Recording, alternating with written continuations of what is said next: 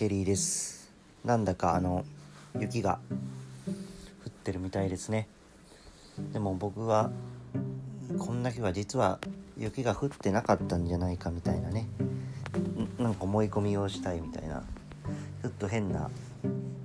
なんか凶悪概念みたいなものがあってもうなるべく家も出ないようにそして私はもう部屋を完全にカーテンとかで締め切っているので外の様子は分かりませんと。そうですね。まああの今年はやっぱりなんかすごものすごく極寒の日があったかと言われるとそんなにイメージはない。まあ1日2日ぐらいしかないんだけれどもう必要以上に寒い日が多くてやっぱりそこで電気代も結構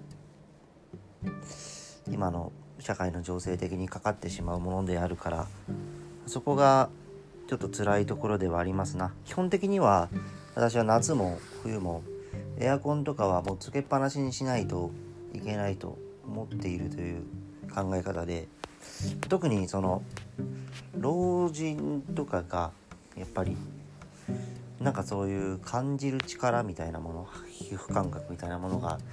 ちょっと衰えて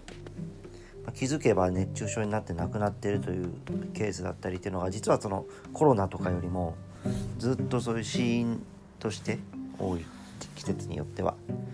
っていうそういう空調の問題というのがあってまあそれであればその命に比べればはした金というね、うん、ところでエアコンはつけっぱなしにしたいというところなんだけれどもやっぱりそう電気代が高騰するとそう自らの懐にそこで影響があるわけで辛いと思います。はいはい。今日はねどうしようかな。まあブログでも読みましょうか。俺は結構ブログを書くねなんかいつもそうブログのネタを探す時なんかあのブログをやっぱりいやしょうがねえなってしょうがねえなというかそのあんまり書くことがないなって思う日もあってでもそういう日も結構無理をして書くようにしてます基本的には。そうそうあのラジオを撮りながら物を片付けたりとかね軽くしてるわけですよ。まあちょっとその仕事の軽い休憩を取りながら少し少しばかりそういう業務関係を整えるというそういう時にあのラジオなんかも話しているというね話すのが好きだからこんな感じなんですがえっとですなえっとうん。ブログ異様に書きたくなるっていうのはやっぱり俺は自分の哲学みたいなものがふっとひらめいたりとかやっぱ内々に思ってる漠然とした感情衝動みたいなものがその言葉の中でうまく言語化されてきた時にまあ今までは自分のそういう LINE とかに書いてた。だけれど世の中に向けて強く発信したいというねクリエイター心が文章に対しても出てくるという。その時にまああのブログをバーッと書いちゃう。だからそういう時はものすごい更新頻度になっちゃうかも。で今日読むのは「原点1」という。2022年の2月9日付のブログですね。はい。あのこのブログにはいろんな人と話したり本を読んだりすると思うのがやはり各々の本質とは原点にあるというところなのだと思う。うん。なんかねやっぱり例えば俺とユリアと JF さんと例えば俺のじいちゃんとそれとかあと江戸時代の侍というと全くもってそのなんだ人間としての考え方が、まあ、特に俺とその侍とかってなってくると変わってくっていうのは、まあ、そういう生まれてきて物事をあっと強く考えるような時期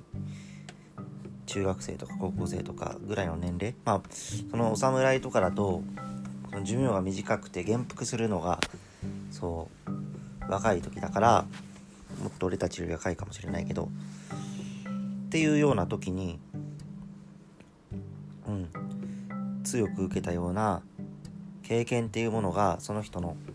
なんか長くにわたる本質になるんじゃないかななんていうふうなことを言ってます。いろんな経験が血となり肉となりできることやれること考え方や視野が広くなり年を取ればそれなりに自由になっていくものと思うがうん。そうやっぱり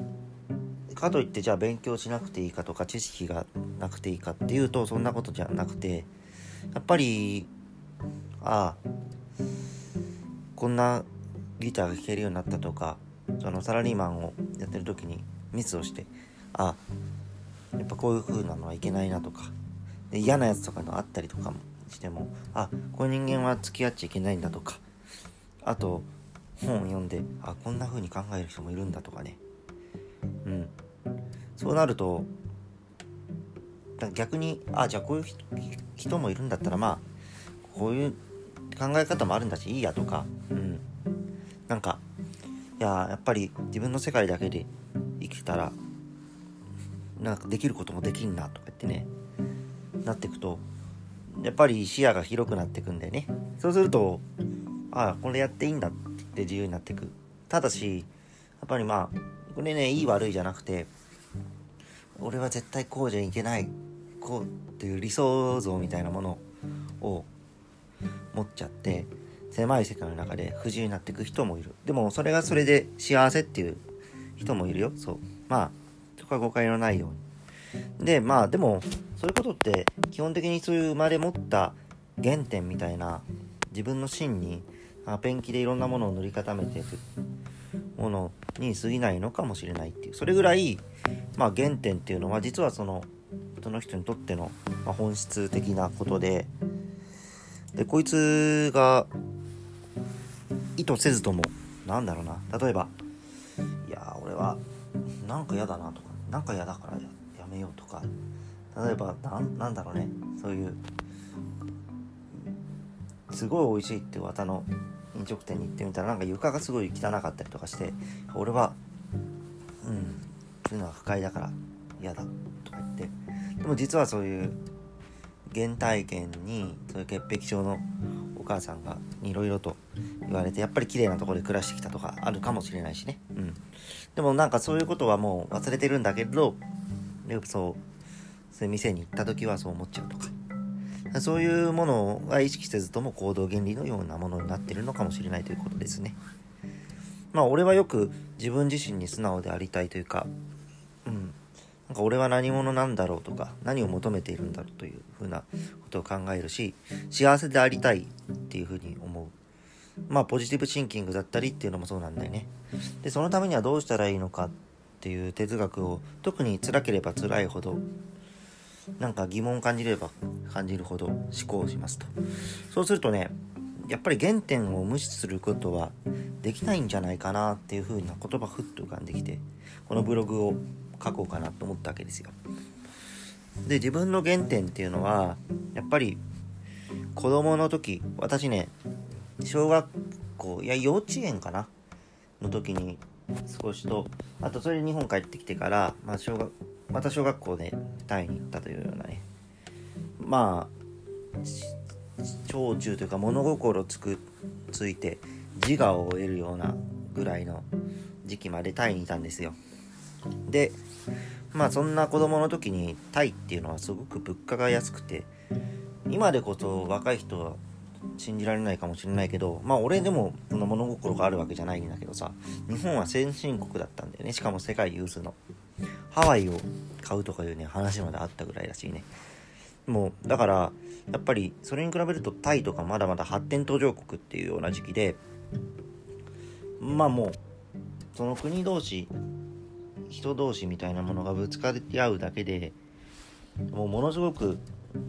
所得の差があったの。例えば今でいう2万円ぐらいの金でメイドさんが雇えるの。その時のタイはね。で全然メイドさんもそんなにじゃあ貧しいというと全然そんなことないそう。でやっぱりそういうラーメンとかが10円とかさそんな時代だったね。だからもうめちゃくちゃ貴族的な暮らしをしてましたと。運転手さんもいたしそういうメイドさんも1人2人いてでもう毎食というか土日とかはコースの出るようなイタリアンとかそういうフレンチあとは和食。でなんか接待みたいなのは懐石料理みたいなところ。で食べる。あとタイタイ料理でも王宮料理とかを食べてたりとかっていうようなこともあったり。でもそれに加えて普通に大衆グルメみたいなものも食べてました。そんな感じで物心ついちゃったんでやっぱり俺とかはグルメだしなんていうのかな。やっぱり金遣いというかそのなんかやっぱりないことが許せないみたいなところはあるよね。貴族なんじゃないだろうかと。そういう貴族じゃないのに。みたいなところはすごく原点だと思う。なんかね本当に良くないんだけどとした差別意識みたいなものも自分の中に生きてる。弟自分の双子の弟がいるんだけど彼の中を見てもそういうところが生きてるからいやこれやっぱり原点なんだろうなって思う。でもねタイの人みたいなタイの人はめちゃくちゃ優しく子供好きでめちゃくちゃ優し優しくて人のために何かをするみたいなそれとあと愛国心がものすごい不経済とかあるような国だからね。っていうところもあってその辺りもものすごく影響を受けてます。俺子供も好きだし割とななんだろうな。そういう嫌なやつじゃないというかそういう人を詰めたりとかっていうの苦手だしそういうところはねやっぱ子供の時にわーっとマンションの中で走り回ってたらいろんなタイ人の人に可愛がってもらったことっていうのがそういう原点だと思う。うん。でまあ次に中学大学にかけてのロックの衝撃というね。なんかそう自分の吐き出すものなんか自分のわーっていう気持ちを受け皿みたいなものがずっと無意識に探しててそういう小学校から。でそれそれをね何ていうのかな。まいろんな音楽とかの CD を聴く中でなんとなく気持ちいいなって言ってある時にね x ジャパンのサイレントチラシーを聞いてこれだみたいなね。多分ね、うん、静岡のね俺ばあちゃんが静岡のあのね熱海と三島の間ぐらいのところの山に住んでんだけどその山降りたうん炭屋って言ってね静岡の人だと知ってるいろんなものが売ってる店なんだけど炭屋の。で買った「Say Anything」の。まあ2曲目の「サイレント・ジェラシー」ライブバージョンだと思う。を買ってやっぱりしびれて。でまあその後タイのタワーレコード。当時2000年ぐらいなのね。もう X はめちゃくちゃ人気でタイでも。普通に売っててさそこにあった X シングルズ「くれない」とか「くれない」から始まって「20th Century Boy」「エンドレス・レイン」そう。でそうだなちょっとトイレ行ってきます。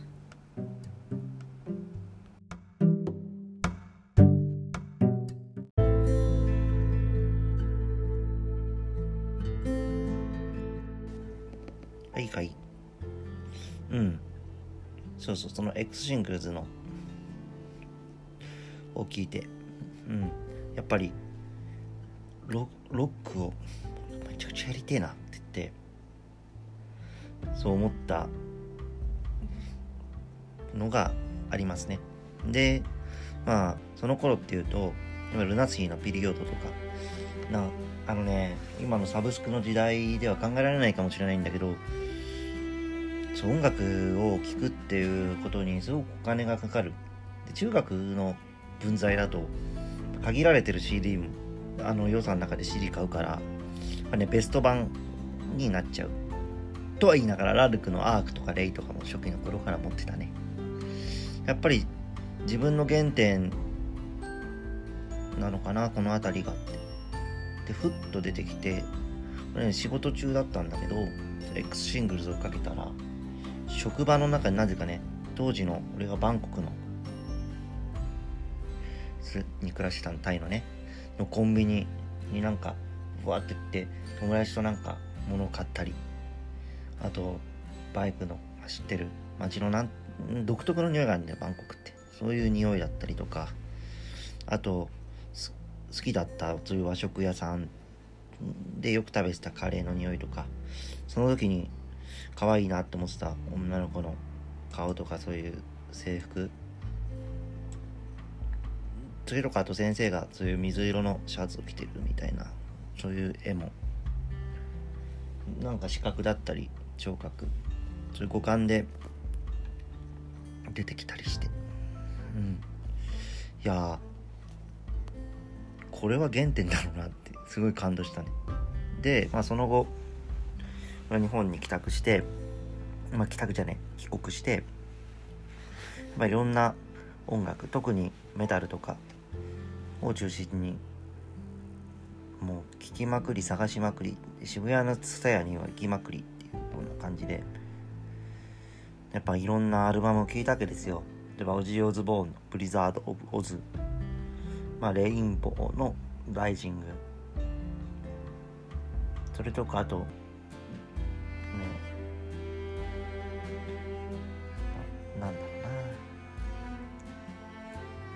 うなボーイのビートエモーション。うん。とやっぱりまあいいいいやいいや。その爆竹のタブーとかでもいいや。うん。やっぱりその爆竹のタブーとかだと